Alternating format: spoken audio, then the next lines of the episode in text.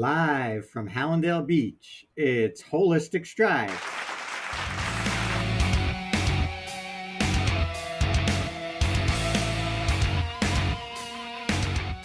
Hey now, everybody. Welcome to Holistic Strides, a Start With Your Feet production. We are coming to you live on tape from my office in sunny Hallandale Beach, Florida. My name is Dr. Richard J. Rimler, otherwise known as Doc Rick and I am one of a few holistic podiatrists in the country. I am your host of Holistic Strides, a talk show devoted to taking small but powerful steps down a path to a more holistic lifestyle with an emphasis on foot health and the start with your feet approach to wellness. This includes unique advice on supportive shoes, orthotics, exercise via high intensity interval training, organic nutrition, vitamins and supplements, and stress management. So, why should you watch or listen to my show? The short answer is to achieve better health through self empowerment with the understanding that it all starts with your feet. The idea is to add one holistic principle regularly to your life and gradually transform yourself to better health. Just take it one step at a time. I can guide you since I have undergone the same transformation. Therefore, I walk the walk. Today, I will be talking about bunions. Before we get to that, I want to go over what I feel is the most important thing you can do for your health besides not smoking cigarettes high intensity interval training, which goes by the acronym HIT. Start by picking your preferred mode of exercise.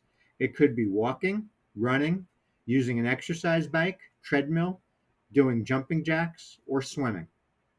Try to do this close to home for convenience. Try to do it in the morning since it only takes 10 to 12 minutes. That way you can get it in before work or school. Here is my personal prescription for HIT. Start off with a 20 second fast velocity, followed by a one minute slow recovery speed, and do this for six intervals. In my case, I go out to the street in front of my house and I sprint for 20 seconds. Then, after the recovery portion of roughly one minute of slow walking, I reverse my direction and sprint for 20 seconds once again for the next interval. After doing six intervals at 20 seconds fast speed, I then switch to a 15 second fast velocity, followed by the same one minute slow recovery speed, and do this for three intervals. Guess what? You are now done. The take home point is that the final three intervals must be done at a faster speed to reap the health benefits, which are substantial. These benefits include strengthening your lungs and heart, aiding in weight loss by inducing a 12 hour fat afterburn, better oxygenation to your cells, and most notably being anti aging. Think of it as your own personal stem cell treatment given to you by yourself.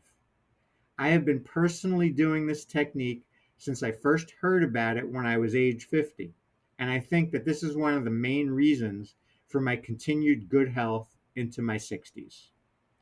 By the way, you can access a free ebook download about HIT, including my prescription, by going to my website, startwithyourfeet.com, and then you can go to the blog section to find the download.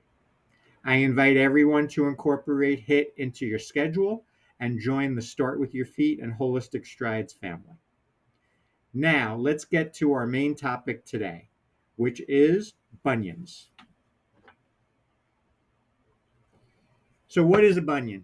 A bunion is technically an exostosis of the big toe joint. So, an exostosis is extra bone formed. So, I'm going to demonstrate on this on this foot over here. Here's the big toe joint right over here, and right over here is the metatarsal head.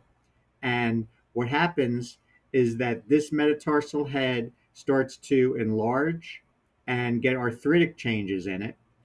And then as it starts to get enlarged, the bone below it, which is the metatarsal, starts to move out. The big toe starts to go in. and then you start to get a deformed foot as it continues to progress. So it ultimately becomes an arthritis where it's actually affecting the joint. You could lose cartilage. It can ha- you can end up with bone on bone in that situation. And so how do you get them? Genetics play a big role. So there are children that will have a, mo- a moderate to severe bunion as a child. That's rare, but it can happen. And then your foot type is going to play a role also. So somebody that's going to have a flat foot is going to is going to have conditions that are going to lead to an unstable forefoot in the gait cycle on heel lift. So when your heel goes up in the air, if the first ray is not firmly planted in the ground and it's hypermobile and it goes up and out, that's going to lead to the metatarsal bone going out towards the shoe, and that's going to accelerate the process of a bunion. So, shoes do shoes cause bunions? Yes and no. They don't really cause bunions, but once you put the foot into a shoe, they actually start to accelerate the process because even if you're in a wide shoe and the bone is hitting the shoe on the side or on the top, your body, when the bone hits the shoe, actually starts to make extra bone. So that's what the exostosis is, which is a protuberance of extra bone at the first metatarsal head. Then at that point, the big toe starts to move over. Therefore, it is very important to be cognizant of the shoes that you wear as a way to avoid bunions. And if you do have a bunion, there are certain strategies to know. So, what are some of the strategies to know if you have a bunion? You want to wear a shoe that has widths available, wide or extra wide. So, an orthopedic type shoe, a sneaker walking shoe, you want to get brands that have wide or extra wide width because you do want to accommodate the width. As I mentioned, if the side of the shoe is hitting the bunion, that's going to accelerate the whole process. So if you have a shoe that has an insole that's able to be removed, a simple trick to do is to take that insole out and cut it right where the insole flares right below the bunion joint. Get rid of the material from the ball of the foot to the end of the shoe, and you will give yourself an extra half half a size inside the shoe. Then the next time you go get shoes, you want to get a shoe that's longer and wider if necessary. Always make sure the, the length of the shoe is one inch or the width of a thumb from the length of the longest toe to the end of the shoe. When patients have bunions, their big toe ends up shortening because it starts going sideways instead of straight. So in those patients, you're probably going to have your second or your third toe as your longest toe. And that's the toe that you want to measure one inch from to the end of the shoe. You want to wear orthotics 24 7 if you can, if you have orthotics, because orthotics are going to address the foot structure and the foot type. Whether you have a flat foot or a hard foot, you want foot stability, and that's what an orthotic is going to do. It is a prescription arch support that's going to address the rear, middle, and front of the foot. By wearing orthotics as often as you can, you're going to improve the function of your foot, but you will also dramatically slow the progression of the bunion. Myself personally, I have a mild bunion on one foot I noticed it about 35 years ago when I was in podiatry school. I got myself into an orthotic, been wearing them in my dress shoes and in my sneakers for the last 35 years. And guess what? My orthotic has not gotten bigger in 35 years. So when somebody says that there are no conservative treatments for orthotics, that's wrong. There are shoe modifications that you can do going wider and longer. There are insole modifications. And wearing an orthotic is something that will actually prevent it from getting worse. You can't reverse the process, but you can stop it in its tracks.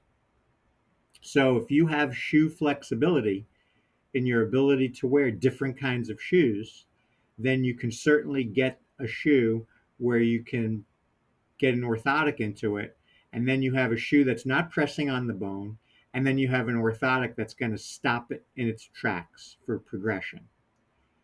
So if you are in a in a job where you must wear a dressy, dressy shoe for women, let's say, you want to switch out a pointy, high heeled pump for an ankle high or knee high boot because with that, you can go longer with the shoe and you can get an orthotic in if it's deep enough. And then you can still have a dressy look. You can get your orthotic in and you're going to help put yourself in a better situation for the progression of the bunion.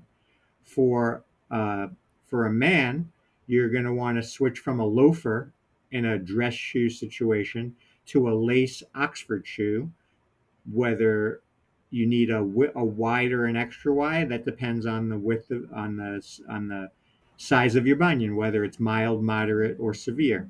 A mild bunion, you can probably get away with a medium width but once it's moderate or severe, you have to go to a wide width shoe. When you are wearing sneakers, obviously you want to get, whether you're a man or a woman, you want to get a wide width in addition to the proper length. And then for casual, you want to get dress sneakers to wear where you can get also a wide width. So you want to try to wear shoes where you can take the insole out and get an orthotic in. If you can't get the insole out, you want a deep shoe. So at least you can put a dress orthotic or a thinner orthotic in without having to take the insole out. One point I want to make in regards to bunions is that you can have a bunion, the common bunion that people refer to is going to be a bunion on the side of the foot.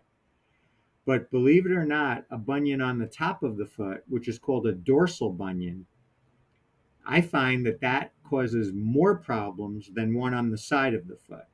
So if I have a patient that has a moderate to severe bunion that's on the side of the foot, even though it's deforming the foot, making it wide, and making it harder to get shoes, usually you're not going to have a problem when you're not wearing shoes. However, when you have a bunion on the top of the foot, and you get arthritic changes at the joint that's going to impact the range of motion, that's called hallux limitus or hallux rigidus. When that happens, you're setting yourself up to reduced range of motion. And that is something that can hurt even when you're not in a shoe, which presents much greater problem to deal with because then whether you're in a shoe, whether you're not in a shoe, it's going to hurt the joint is going to hurt. It's a more severe form of arthritis. Even in that kind of situation, though, there are things to do conservatively to try to help the situation. So if it's a mild hallux limitus, I am going to opt for a great to opt for a function and try to get them into an orthotic that's going to increase the range of motion at the joint. If it's a more advanced form of hallux limitus, then you have to discard the functionality and then you're just going to go to pain relief. With pain relief, you're going to go with a prescription modification that's going to reduce the range of motion at the joint. However, with that, you will not be able to walk heel to toe gait which is the typical gait pattern that you want, where you hit with your heel, come down on the middle of your foot, then you go on your toes and lift your heel off. You won't be able to do that because when you go to toe, when you go to lift the heel off, you need to have an adequate range of motion at the first joint. With hallux limitus, you don't have that. So with that prescription modification in your orthotic or in your shoe, you're going to reduce the range of motion. It's going to force you to walk with a midfoot strike. So that's gonna that's gonna be a short stride. You're gonna hit with the middle of the foot as a unit, and you're gonna raise the middle of the foot as a unit. So you're not going to walk heel to toe. It's going to be a midfoot strike and a midfoot lift off. It's going to be a little bit more choppy. It's going to be as if you're wearing a surgical shoe that doesn't have any bend in it. Whereas a typical shoe is going to bend at the ball of the foot, a surgical shoe has no bend. So a surgical shoe is going to keep you from doing a heel to toe gait. It's going to cause a mid toe, a mid toe, a midfoot strike, and that is the same concept. But all in the name of pain reduction. If you have to do that, you have to do it. If there's no other way to address the issue, if the natural anti inflammatories don't help, if a joint lubricant doesn't help, if the orthotic doesn't help, then you have no choice but to limit the function and go to something that's going to reduce the pain. A hallux limitus is, in my eyes, is more likely to require surgery than a, than a bunion on the side of the foot because on on the side of the foot you can modify the shoe, you can modify the orthotic, and you can deal with the pain. A hallux limitus is going to hurt. If that hurts when you're walking without shoes, well, that's a much more advanced case, and you have fewer options, and surgery is going to come into play more likely.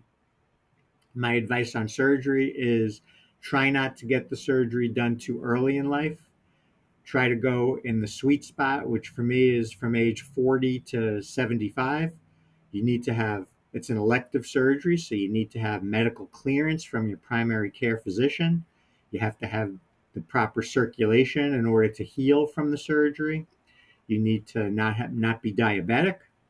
And if you get the surgery, you definitely want to get orthotics after the surgery because if you don't, the same forces genetically that were there before the surgery are going to be there after the surgery and that's going to lead to a recurrence. And then you might have to get another surgery later on.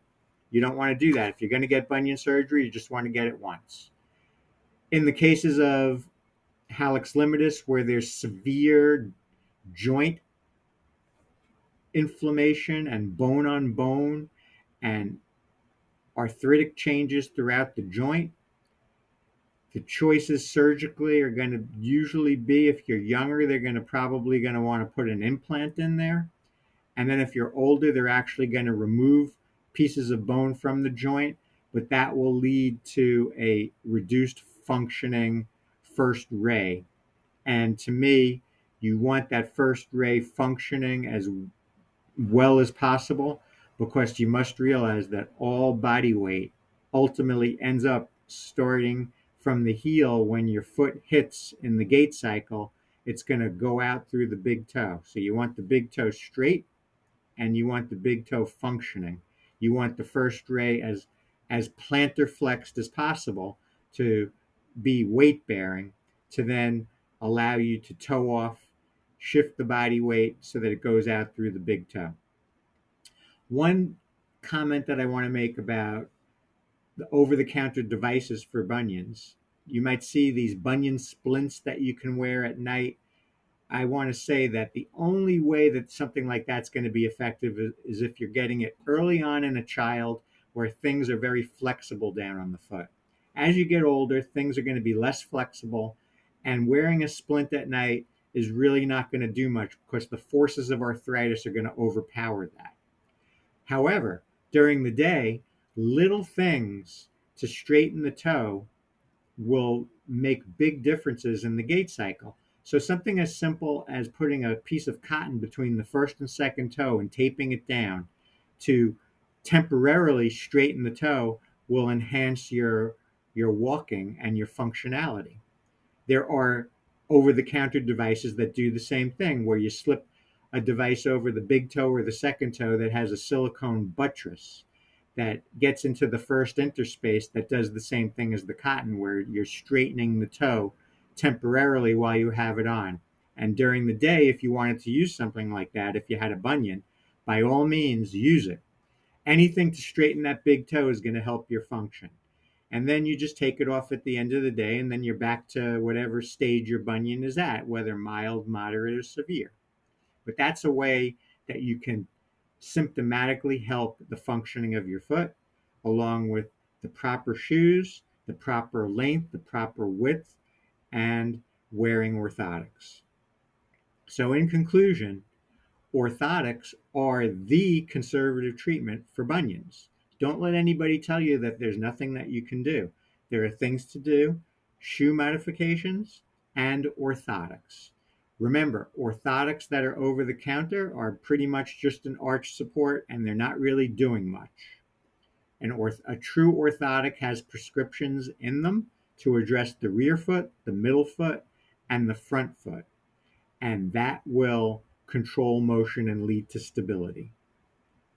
So you want to balance the foot with the orthotic.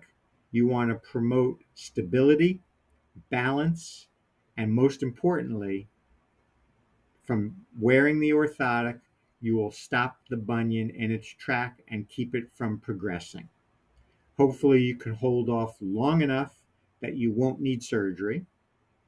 But at the same time, if the bunion is severe and causing problems, maybe you can hold off to have the bunion surgery later in life where you're not going to potentially need a second bunion surgery 10 to 20 years later. So that is the story about bunions. It looks like we are out of here today. I hope you enjoyed the show and learned something new. I want to thank all of my striders for your support. I hope that you guys can incorporate today's topic into your lifestyle gradually over the next month and turn it into a habit. Email me if you have any topics you'd like me to talk about on future shows. Until next time, start thinking outside the box in your approach to overall health by looking to your feet as a starting point. Walk strong and live long, my friends. See you next time on Holistic Strides.